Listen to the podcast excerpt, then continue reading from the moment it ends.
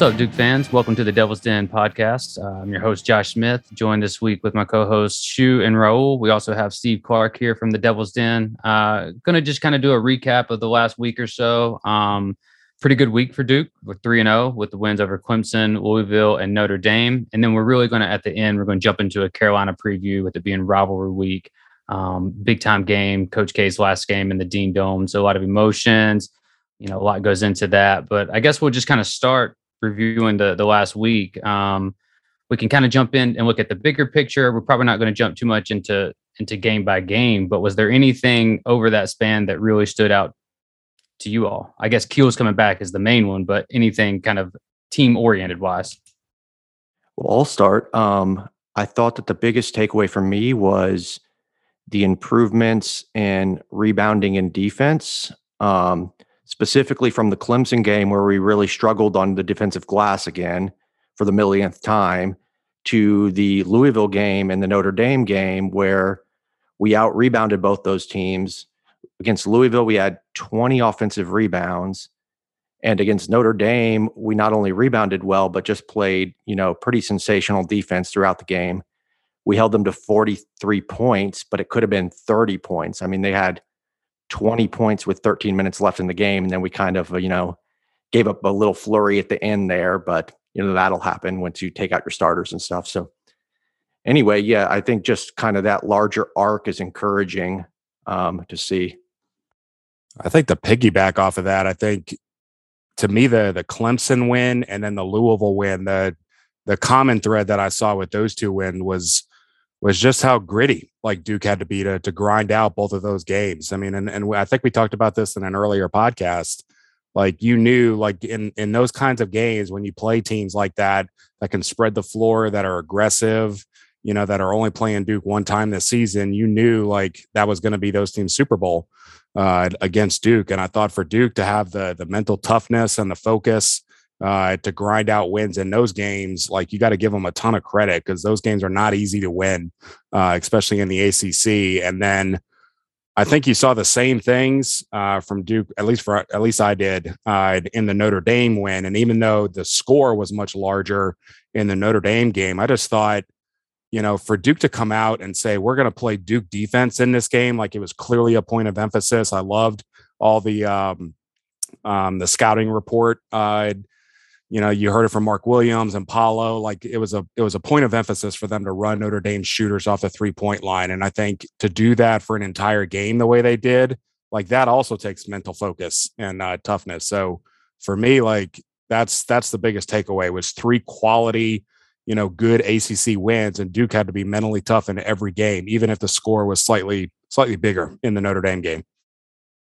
Yeah, I would agree with that. I mean, the Clemson game, um, you know, those guys hit big shots. They hit 11 threes. We knew they were going to shoot a lot of threes um, coming in. That's kind of what they do.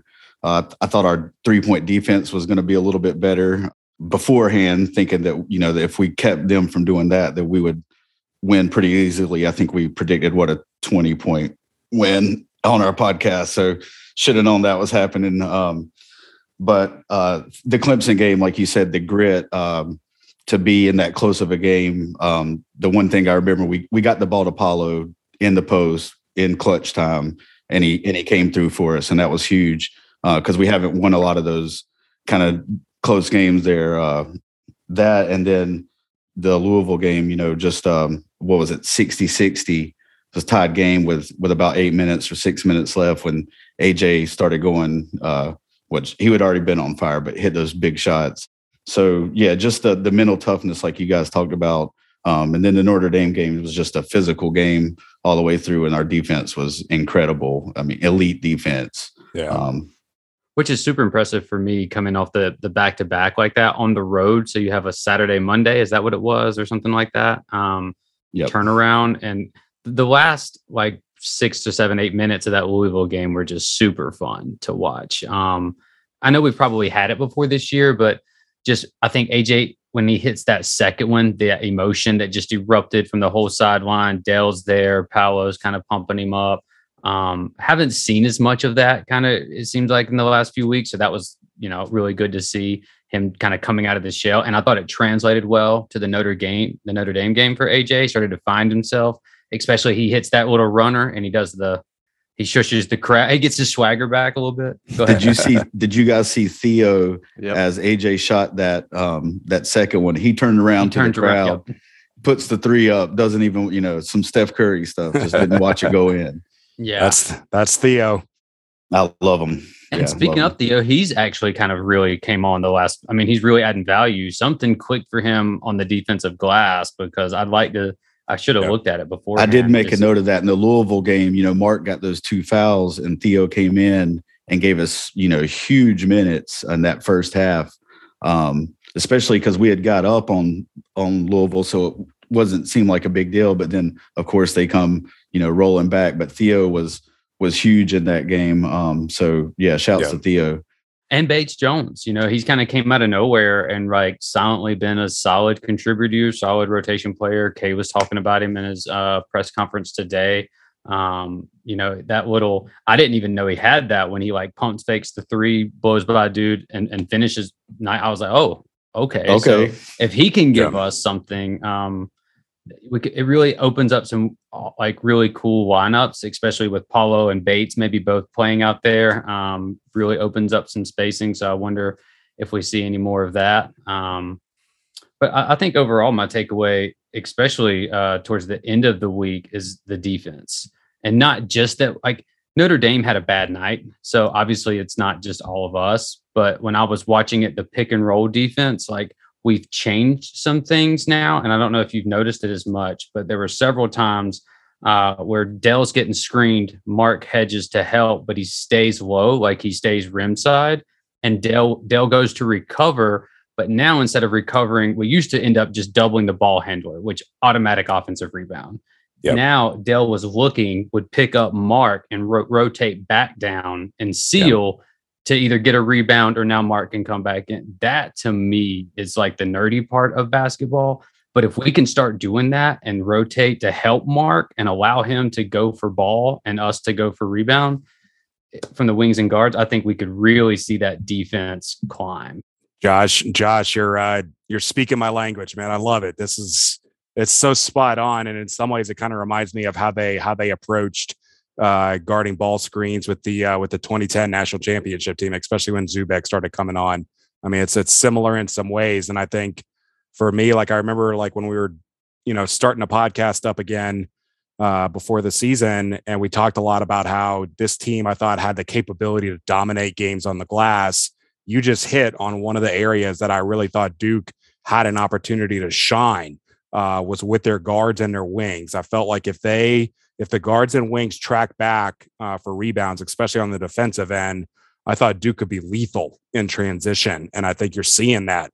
Um, I mean, it's I mean it's a pretty regular thing that you see guys like Wendell and and uh, uh, I mean everybody does it um, when you think about it, like tracking back for the ball. Like this is from a rebounding perspective.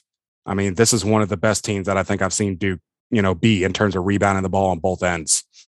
Yep. Especially if we're starting to not just have those guards go back and track, but like go back and box out like Dell was doing. That's what I haven't seen, right? Like Roach is good about flying back in for rebounds. Yep. But if Mark is coming up to be that shot blocker, we got to body somebody. And so when yep. I started seeing that, it was like, okay, if we can build off of that, I think, you know, easily a top 10 defense. The the rebound defensive rebounding is really the only thing that's kept us from probably being top five um, for the most of the year, especially in conference play. But um, you know, I haven't looked up all the numbers on that. I think the last thing I wanted to hit on is we talked about it in our chat, but the the video that Duke men's basketball posted where K's giving the game ball to Nolan from yeah. Louisville and he's talking to the team. God, I love that stuff, right? Like I was getting emotional watching him, what it meant for Nolan. Um, I don't know if y'all saw that, but just kind of the thoughts. That's the kind of stuff that I think makes the general fan like me want to run through a wall for K. Never met the guy, right? Yeah, like, you, I, I, love that stuff. No, and you gotta you gotta know like that. That's a short little video, but to know the backstory to to the relationship that K has going all the way back to when Nolan was a player, you know, for him. Like everybody remembers that Nolan, you know, that freshman year, like he didn't play a lot of minutes. Um, you know, and he and he struggled. And I think when he chose to stay, um, you know, Johnny Dawkins was a huge help to him. But I think the I think the relationship over time, after Nolan decided to say, "I'm, I'm going to stay," I'm going to commit and I'm going to build relationships within the team. You could see the relationship with K uh, that he's built over the long haul. Uh, you see it at moments like that when you see that video. And I think that doesn't happen if Johnny Dawkins, after a rough freshman year for Nolan, if Johnny Dawkins doesn't start the process, you know, of helping Nolan to understand, you know, like staying here is a good thing for you. You know, it's worthwhile for you to stick it out. I know it's really hard, and I think now you've seen it. Like there's a reason why Nolan is called the people's champ. It's because he's, you know, he he stay committed, you know, to to being with Duke all the way through. And if he doesn't, we have two less championships right now. Because if mm-hmm. Nolan leaves, Quinn likely doesn't come, right? He's talked about yeah. that relationship. So 2010 might not win. 2015 definitely don't win without Quinn.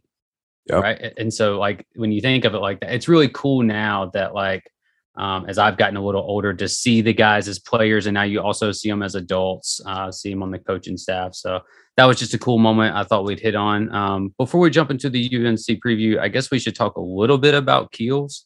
Uh, so he had his first game back against Notre Dame. Offensively wasn't great. Defensively, he looked pretty solid. Lateral quickness was not quite there. I think um, he did have some nice passes. So um, I don't know. You know, if we're going to talk about his offense, obviously there's the one of eight shooting, but he had a couple really great finds. Like uh, the one that comes to mind is uh, that lob to Mark for the and one in the first half there. So I thought he looked pretty much the same overall. It didn't seem like the injury was affecting him or anything. So it's good news for our depth. You know, I've been kind of critical of his efficiency and shot selection, but we do need him simply just to have enough bodies, if anything, you know, and then also just to have that kind of thick, strong defensive wing. As good as Roach has been, uh, you know, as a ball handler and passer, he can't really give us that same physicality on the defensive end. And he has improved on defense. I think we talked about that in the last podcast, but Keels just brings a different element. So it's good to see. I think the other thing that Keels bring and and and Theo John gives you the same thing. Like to me, Keels and Theo, they're the dogs of this year's team. You know, along along with Paolo. Like just you can just see how the guys like thrive off of Keels and Theo and Paolo when they just are like, we're going to stop you. Like we're going to make a stop on the on the defensive end, and we're going to get out and do what we want to do.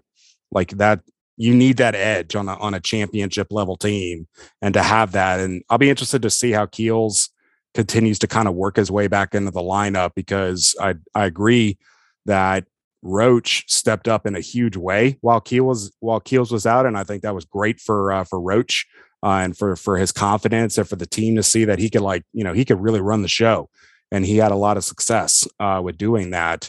But now that Keels is back, you know I agree. Like he's gonna have to work his way back into it because you know, when you miss that amount of time, like the the dynamics of the lineup, how guys are working together, like things change a little bit, but I have I have every confidence he's going to be really good for Duke going forward.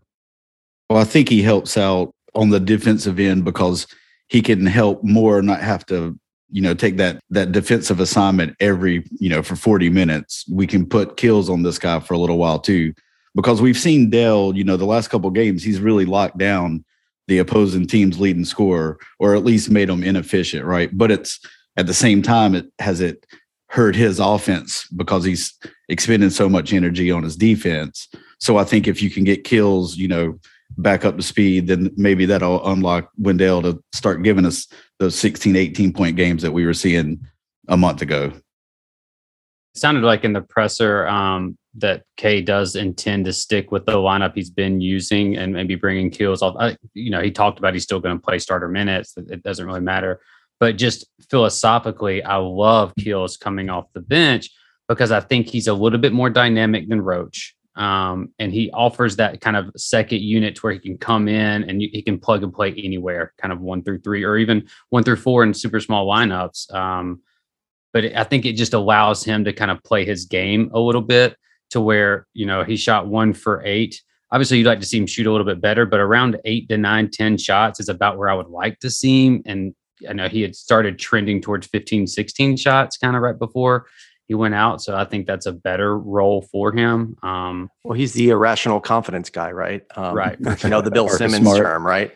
And those guys, those guys do. Uh, I feel like they do best coming off the bench, where they can just kind of gun it. You know, um, maybe against some backup players. You know, I mean, in college it's not quite the same because you don't go as deep into your bench as you do in the NBA, but it still kind of gives them that opportunity to just come in and let it fly without disrupting things maybe as much and with the team too, right? Because oh, if yeah. he comes in, if if Roach comes into the game, he's he he's very solid. He can get us into our sets. His passing has been phenomenal, but it's different because if Keels can come in, if Dale's been in the game for you know eight nine minutes and he's tired, if Paolo's getting tired, Keels can come in and say, "Yo, I'll take some of the burden here," right? Yeah, and if he starts yeah. hitting, you're not as tired anymore, right? Like you were seeing Steve, like he fires guys up with that energy. So you bring him in as we start to get tired, maybe and that's you know perfect role for him in theory, I guess. Well, I mean, look at the physicality that he brings. I mean, like when you have him out there with, you know, just, I mean, just for instance, like if you have him out there with AJ Griffin and Theo John, you know, maybe he's spelling Wendell or maybe spelling,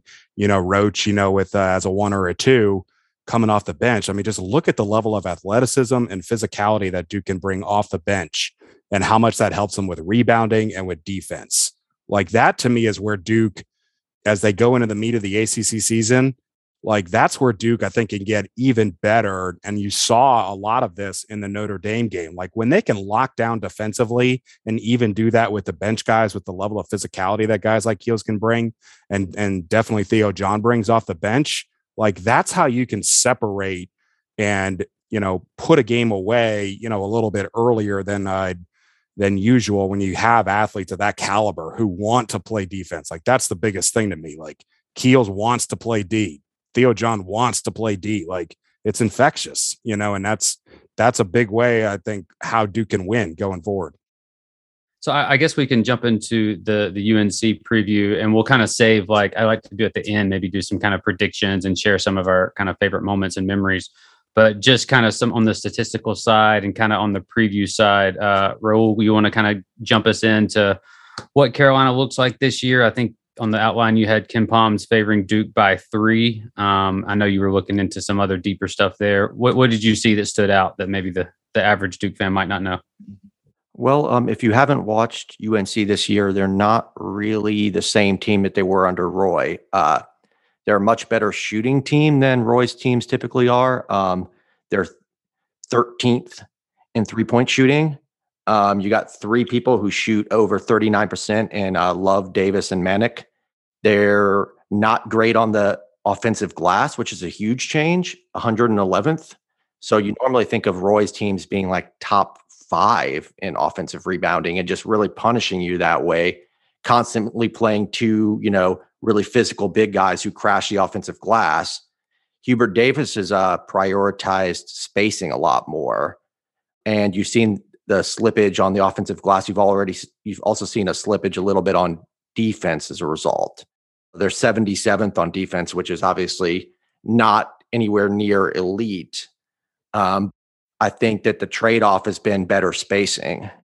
We're definitely a better team, more high end talent, better results so far, but there's there's certainly ways they could hurt us, and there's easy paths to them winning. I think that the most interesting place to start would be to talk about kind of matchups, individual matchups. I think their two most important players for us to slow down would be uh, Love and Bacot. It's kind of interesting to think about who we might put on them. Well, I let me jump in on that because I think everybody remembers how the games went last year uh, and and how much Caleb Love went off. And you know, there's a backstory. Obviously, I mean, Duke was recruiting him there, and he was interested, and they chose to go in a different direction. So I think for me, I am fascinated to see number one, how does Jeremy Roach guard him? Because I think there's going to be plays where Jeremy Roach guards him. Um, I think Roach is going to be motivated coming off of last year's performances against uh, against Caleb Love. And I also think we're going to see Duke give him the treatment that they've given other top guards, where I think you're going to see Wendell on him. You're going to see Trevor Trevor Keels on him. Like they're going to throw multiple looks because I think they recognize that Caleb Love is their heat check guy. Like he can go off at any point. Um, so to me, that's a huge matchup to watch. Um, and with Bacot, I think you know Bacot is familiar with uh, with uh, with Duke's bigs. I mean, he played against Paolo, he played against Mark Williams in the Nike EYBL, and I think uh, you know Duke's gonna. I think Duke's going to throw multiple bigs at him, and it'll be interesting to watch how how that kind of plays out because he's he's a good big man. You know, he's got talent, he's got fundamentally sound moves. It's a it's it's an interesting matchup but he's their big man. Like they don't have a backup big man. So yeah, you know, it depends on I don't know how the whistles will go. You know, you watch the Louisville game against Carolina if you you guys watch that and um sometimes they they don't go your way and sometimes they do. Um so you know, if you could get Bacot into foul trouble, I think that bodes well for us. The the guy I'm worried most about is probably. Um, because I think you know, he can definitely pull Paolo out. That's I think it's good news for us that it's Paolo hopefully guarding him most of the game. I mean, superior athlete um, against guys that caliber. He hasn't played that well all year. I mean, Josh and I talked about it. I think they're they're 0 and 6 in quad one games. So, you know, they they've beat teams badly, Georgia Tech and Boston College, but they every time they've played a really, really good team, they've lost and lost pretty convincingly and obviously it's not going to be a, key matchup, but um, I, I want to see Theo on Bacot because if you might not remember, Wojo took Marquette into the dome last year, yep. and Theo kind of punked them boys. I think Bacot had three or four or five point. It, it wasn't a good night for Bacot, yeah. um, and I think Theo had a double double that night in the dome. So that's what just the fan in me wants to see Theo just kind of be like, not today. You know, I ain't the one. It's, it's I, I, remember in 15, um, Winslow, we were playing state in the ACC tournament, and Justise goes up to Cat Barber like a tip, and he's just, "Y'all ain't ready for this." That's the swag that I hope we come into with where right. it's just kind of like yeah. we're just locked in and loaded, like we saw against Kentucky, Gonzaga. They don't have the ranking next to their name, but they're Carolina, and I think the boy, I think we're just going to be motivated and just just show up. That's what I'm hoping, at least. Um, and for love, I'd like to see Dale take love personally, is what I just would like to see him just murdering, just how. Yeah, I wonder if a bigger a bigger guy could bother love a little bit more than Roach could. You know, um, Keels and Moore are just going to have a big size advantage on him, so that might be interesting. Another uh, sort of strategic thing that I'm interested in is whether we switch a lot. We seem to switch more in the Notre Dame game, and that's because they were a good three point shooting team. So it'll be kind of interesting to see whether we do that. And then on offense, I thought about the possibility of, let's say, Bacot is just kind of having his way. Do we counter that by going small? We've seen K do that a lot against UNC sure. in the past. Like if yep. we get down five or 10 points, we might just go small, put Paolo at the five, challenge Bacot to guard him, and he's not going to be able to, right? Um, I don't see Bacot staying in front of Paolo. So that might we might just try to outscore them at that point. I think to that, I'm interested to see if we kind of if Duke kind of forces some offensive actions, you know, even high low, you know, with Mark and Paolo, you know, force Manek and force Bacot to have to guard them and interchange, you know, especially if they, uh, you know, if they run curls off of them and stuff like that. Like, because, you know, I agree with you. Like, Bacot's an extremely important player to Carolina, especially on the offensive end. But if Duke can put him in offensive actions, you know, when he's on defense and force him to have to guard uh, either Paolo or Mark. Like it'll be interesting to see how, you know, does he get into foul trouble and how aggressive are Mark and Paolo in the post, you know, because they have the talent to be able to score down there. But how much does Duke want to like really form the offense around them and run plays like that on a consecutive basis? That's that's the chess match there.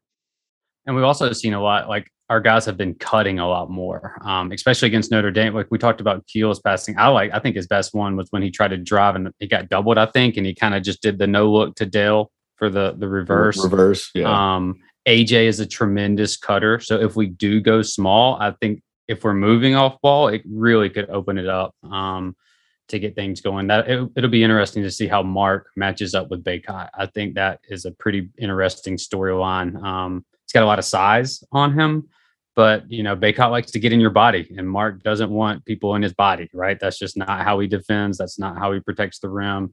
Um, so that will be uh, be interesting to see. And there's always, I guess, before we kind of to jump into predictions and stuff, there's always like a guy from either side that tends to have a game out of nowhere. Um, I'm curious for you all, who do you think that guy is for Duke, and who do you think that guy is might be for Carolina?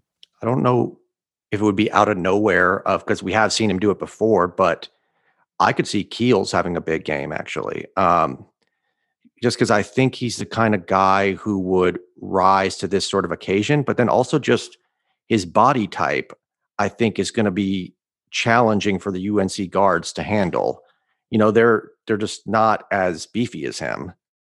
I and you know, and they don't keep people out of the lane that well. So I could really see him attacking the rim and kind of having the type of game he had against Kentucky. Especially because yeah. they don't have shot blocker. Like Bacot's not really known for shot blocking, right? So they don't have a, a lot of rim protection. So if he can get in the lane, um, can either score the layup or hopefully that, you know, over the top lob to Mark is open a lot too. Yeah. Head tapping all night.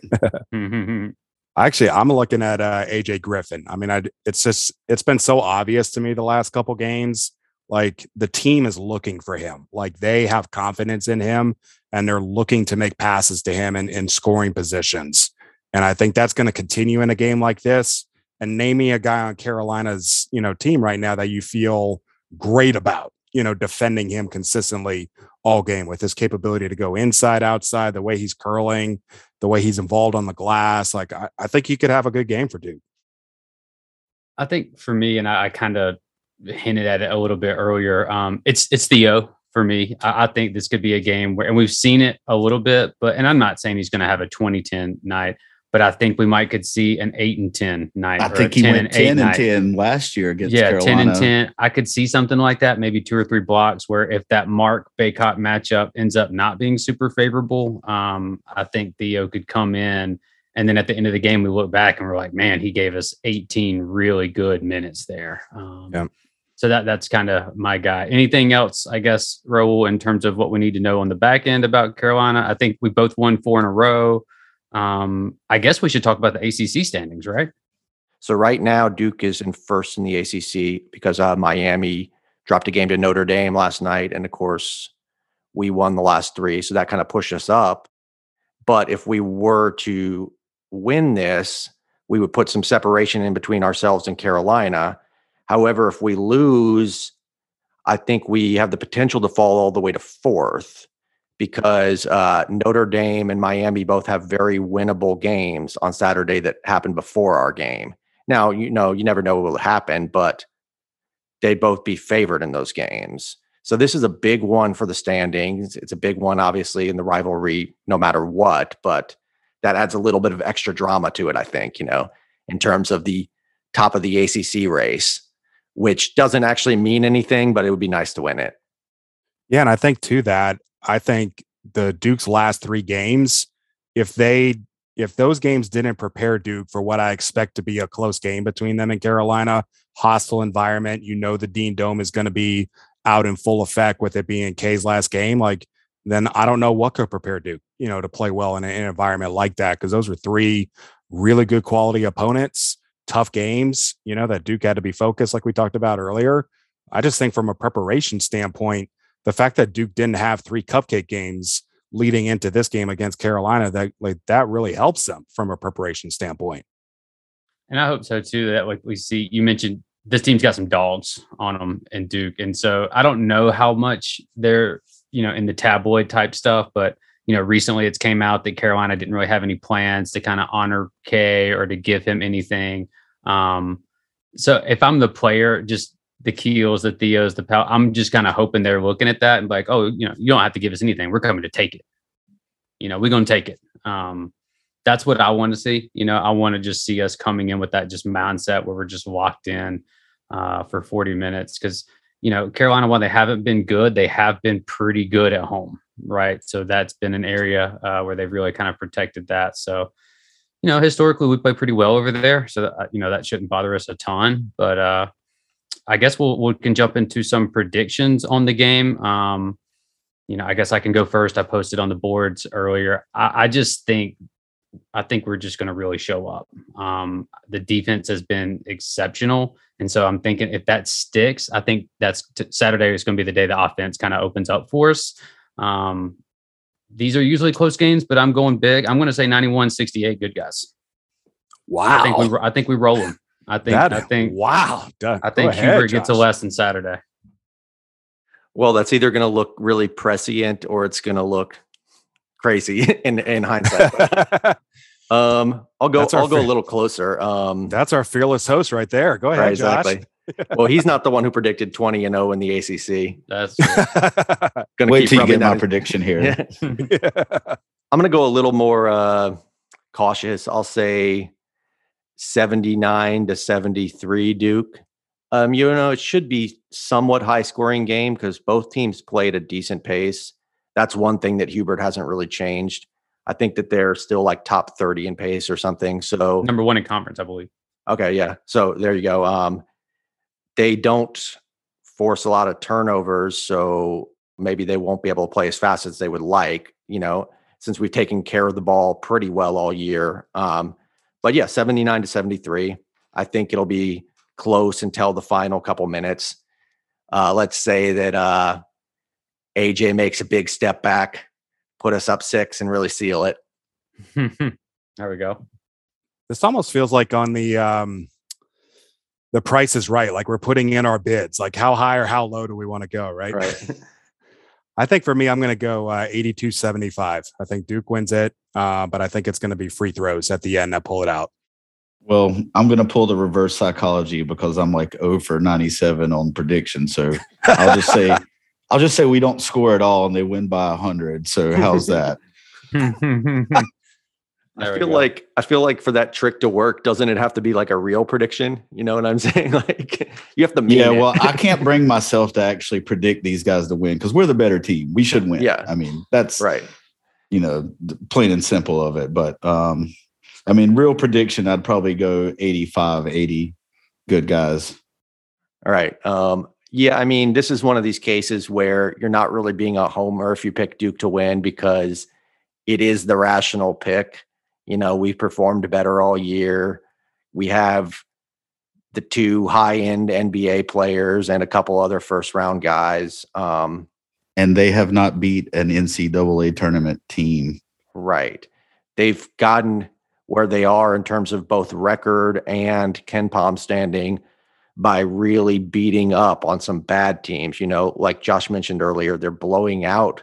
I mean, that's good for them. They're blowing out these bad teams. We've actually struggled with a few bad teams, but our ceiling is certainly higher when we show up. You know, we've seen us beat, you know, Kentucky and Gonzaga already.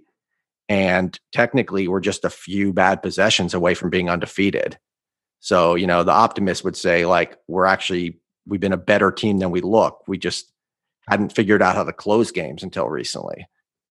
I think we'd have to help Carolina win this game. Um, I think we would have to be turning the ball over and letting them get like 15 to 20 more shots than we did. So I, I think if we can remotely protect the glass and, and the ball, um, you know, if we both played our best game, I think we win by double digits, right? Like I think we would have to help them. Um, so hopefully that's not the case.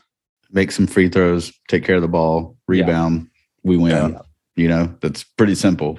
Yeah. No, Um, I do think it is a really good point about taking care of the ball because we've seen Carolina speed up Duke in the past and and and force a lot of turnovers. And the other point that multiple of you guys have brought up about guarding the ball, like that is priority number one on the defensive end against Carolina. Like if you if you don't stop the ball, their whole offense clicks at a higher level because of the way their guards crash uh, on the offensive glass. And if you're if you're not guarding the ball, and your bigs are constantly having to defend against uh, you know quick guards like Carolina has, like foul trouble could become an issue. So yeah, I totally agree. Like it sounds basic, but guard the ball, rebound, be tough. I mean that's that's how you win. Yeah, we definitely don't need to see like Love come out and hit his first two threes and it's six nothing and it's like, oh, here we go. Right. Like we all want to come out and, and kind of throw that first punch. But Well, like I mentioned earlier, um, they're not a team that forces turnovers at all. So, coming back to what Steve said, that kind of plays into our hand. Like, because they have been able to get out in transition using that in the past, I believe they're third to last in the entire country at forcing turnovers. So, you know, that's a big change as well there. Um, that could that could benefit us for sure. And in terms of uh stopping the ball. That's why they tend to always struggle with um, the kind of slower disciplined teams like the Wisconsins and Virginias, because those teams, you know, really get on the defensive glass. They're really good in defensive transition. They they slow Carolina down. It's kind of when you get too much into their game of trying to run with them that you get into trouble, which is why Michigan State always loses to them. yeah. Raul, speaking of uh, Virginia, I think Duke plays um uh, Monday. Monday host yeah. them on uh, on Monday, and that's actually going to be a uh, critical time period for Duke's uh, recruiting efforts. Uh, they're going to have one of their top guard priorities in 2023 on campus from Sunday uh, through Tuesday. So uh, that's Jared McCain uh, from California. He's going to be on campus for his official visit with Duke. So that's a that's a really important uh, time frame for Duke there, both with the game and with McCain being on campus. Can I speak on this? Um, he was the one that was quoted as saying, you know, like when Duke started calling that some of the other coaches backed away. And uh Raul, I know you had posted the uh the Omar Little from the wire, you know, and that's what I think of Scheyer walking into these high school gyms. You know, you should be whistling the farmer in the dale because people just need to start scattering when he shows up now. yeah, Omar in the house. Um well, I guess we'll talk a little bit since with this being K's last game, just some kind of favorite memories of games that we've had uh, in the dome. I think for me, I was thinking about this a little bit. Um, I think my favorite one, and it's one that might not stand out a lot to people, but probably just the time that it happened in my life was the, the I think the 06 uh, in the dome. JJ goes for like 35, I believe. He's just burying them. I mean, it's a close, it's like a four it's a six point game, and every time they get to like three or four, it's a, a step back JJ three. Uh, and I, I, can't remember if it was like Jackie Manuel or David Noel, whoever it was that night got torched. That that's and to me that was just such a. Um, I love those those Duke teams. You know, I was in high school at the time, so that was a big one. Um, there's been some other ones that stand out, but I don't want to take them all, so I'll pass it around. But I'll go I'll go 06 in the dome for me. I'm sure somebody is going to mention the the Austin River shot, and that is certainly worthy of consideration. But you know, the Tre Jones, you know, going off there like that. Oh my goodness! I mean, that's that's probably one of the best uh, performances I think I've ever seen uh, seen there. And I know they got him on the return trip at uh, at Duke as well. So that for me is a is an interesting memory. Yeah, that was one of the most improbable ones for sure. Um, yeah. Just in terms because it was a double comeback you know, there was the comeback at the end of regulation, um, yep. which was miraculous in itself. Um, you know, obviously to purposely miss that free throw, grab the rebound, hit that mid range jumper. But then in overtime, they go down five again. And I remember, uh, I think we were in the game thread or something. And uh, you, uh, Josh, you were just like, yeah, we had our chance. We blew it but turned out that you were wrong. So that was that was a great negative one. Nancy in the thread. Yeah, yeah, I have a tendency to overreact in the game threads there. Well, I was in agreement. It did look like it was going that way. Yeah. What what is yours, Ro? Um, 04 yeah. in the, the dome with uh going into overtime. Duhon's reverse layup there with like uh two seconds left, maybe it was four seconds.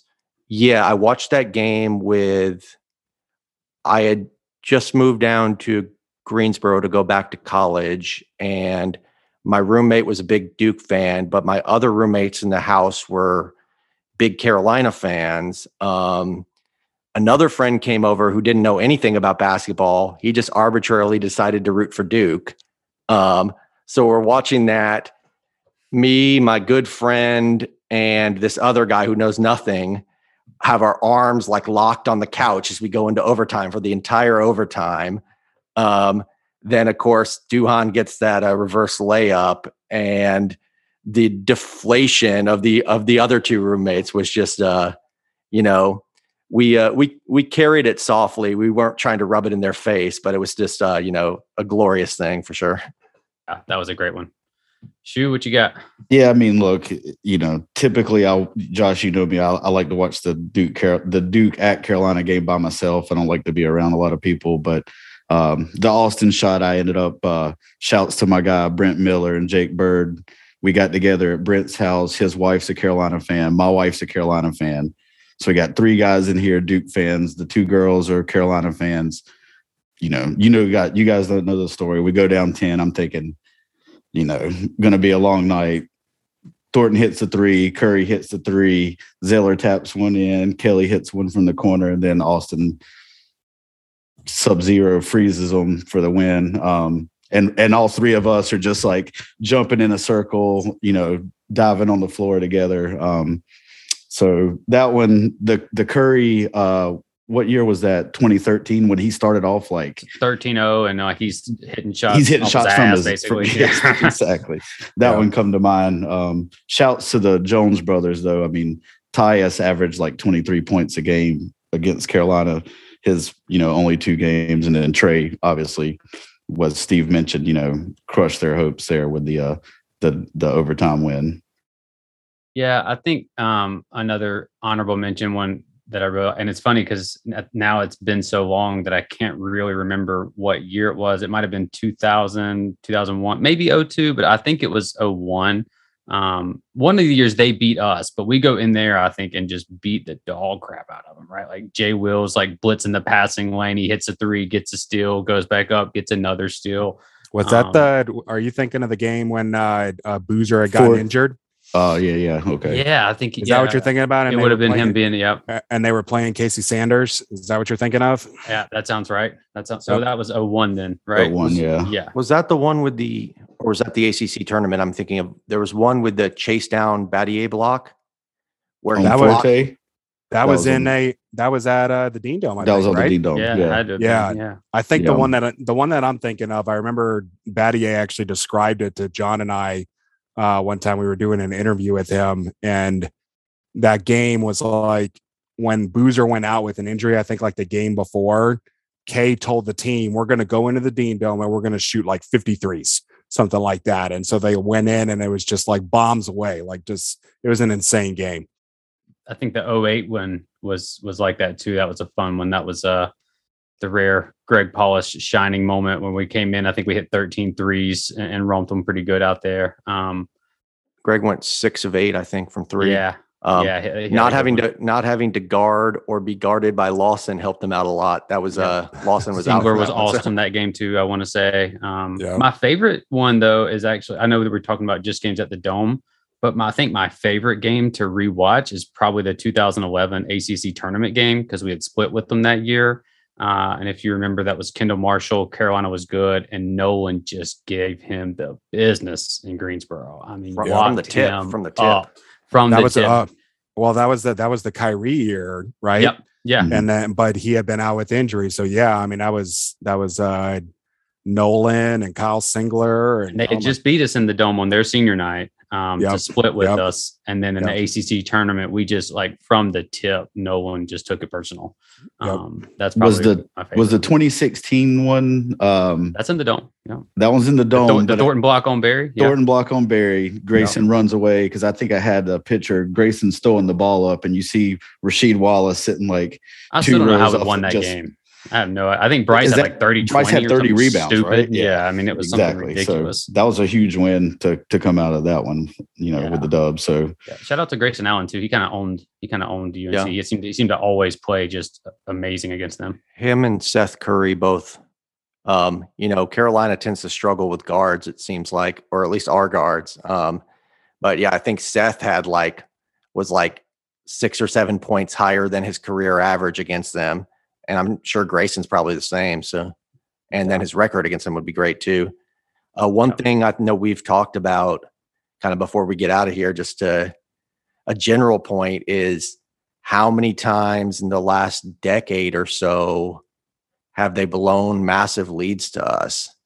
And if Oh, you yeah. imagine, if you imagine from their perspective, just flipping the script, like how angry would we be if we kept doing that? Uh, 2011 in Cameron, um, 2012 at the Dome, um, 2015 basically twice, though more at more at home, I would say. Um, 2016, I don't know that they blew a big lead, but we were down to like five guys because Matt Jones goes out injured. Yep. Uh, 2017, they blow a massive lead to us in the ACC tournament. Yep. Um, Yeah. So, uh, in even 2019, they didn't blow a huge lead, but they were kind of looking like they were going to win at the end of the game there. And then, of course, we talked about Tre Jones' game already. So you can just kind of Yeah. go down the list. It's like seven Even or eight times. 18 wasn't they? I know they beat us two one in 18, but uh, Grayson's senior night, right? Weren't we down? Yeah. And then all of a sudden, Grayson hit some threes. Duval was getting in that big the oop to Bagley where he just nuts up on uh, Olume there. Yeah. Yeah, that was a fun one too. Before we get out of here, can I just say shouts to Louisville for that uh bottle of Maker's Mark? I mean, I don't know how much money I'd give to have that bottle. That was Coach that was K pretty- Maker's yeah, Mark. the- yeah. Well, uh, I guess we'll kind of uh, we'll jump back next week. We'll react to the UNC game, the Virginia game. Um, if you haven't checked it out yet, go check out our 2022 recruiting podcast with Travis Branham and Steve.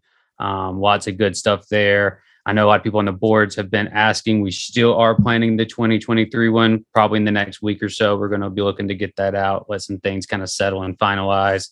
Um, in the meantime, you can find us over on the boards at thedevilsden.com. You can email us at the devil's den podcast at gmail.com. Or is it just pod? Is the devil's den pod at gmail.com? yeah. there, we, there we go. Um, no capitals. All know. capital. yeah. Um, you know, all the good stuff, rate, review, subscribe, um, give us some feedback. And uh, in the meantime, um, keep the faces strong and the verve high and go to Hell Carolina.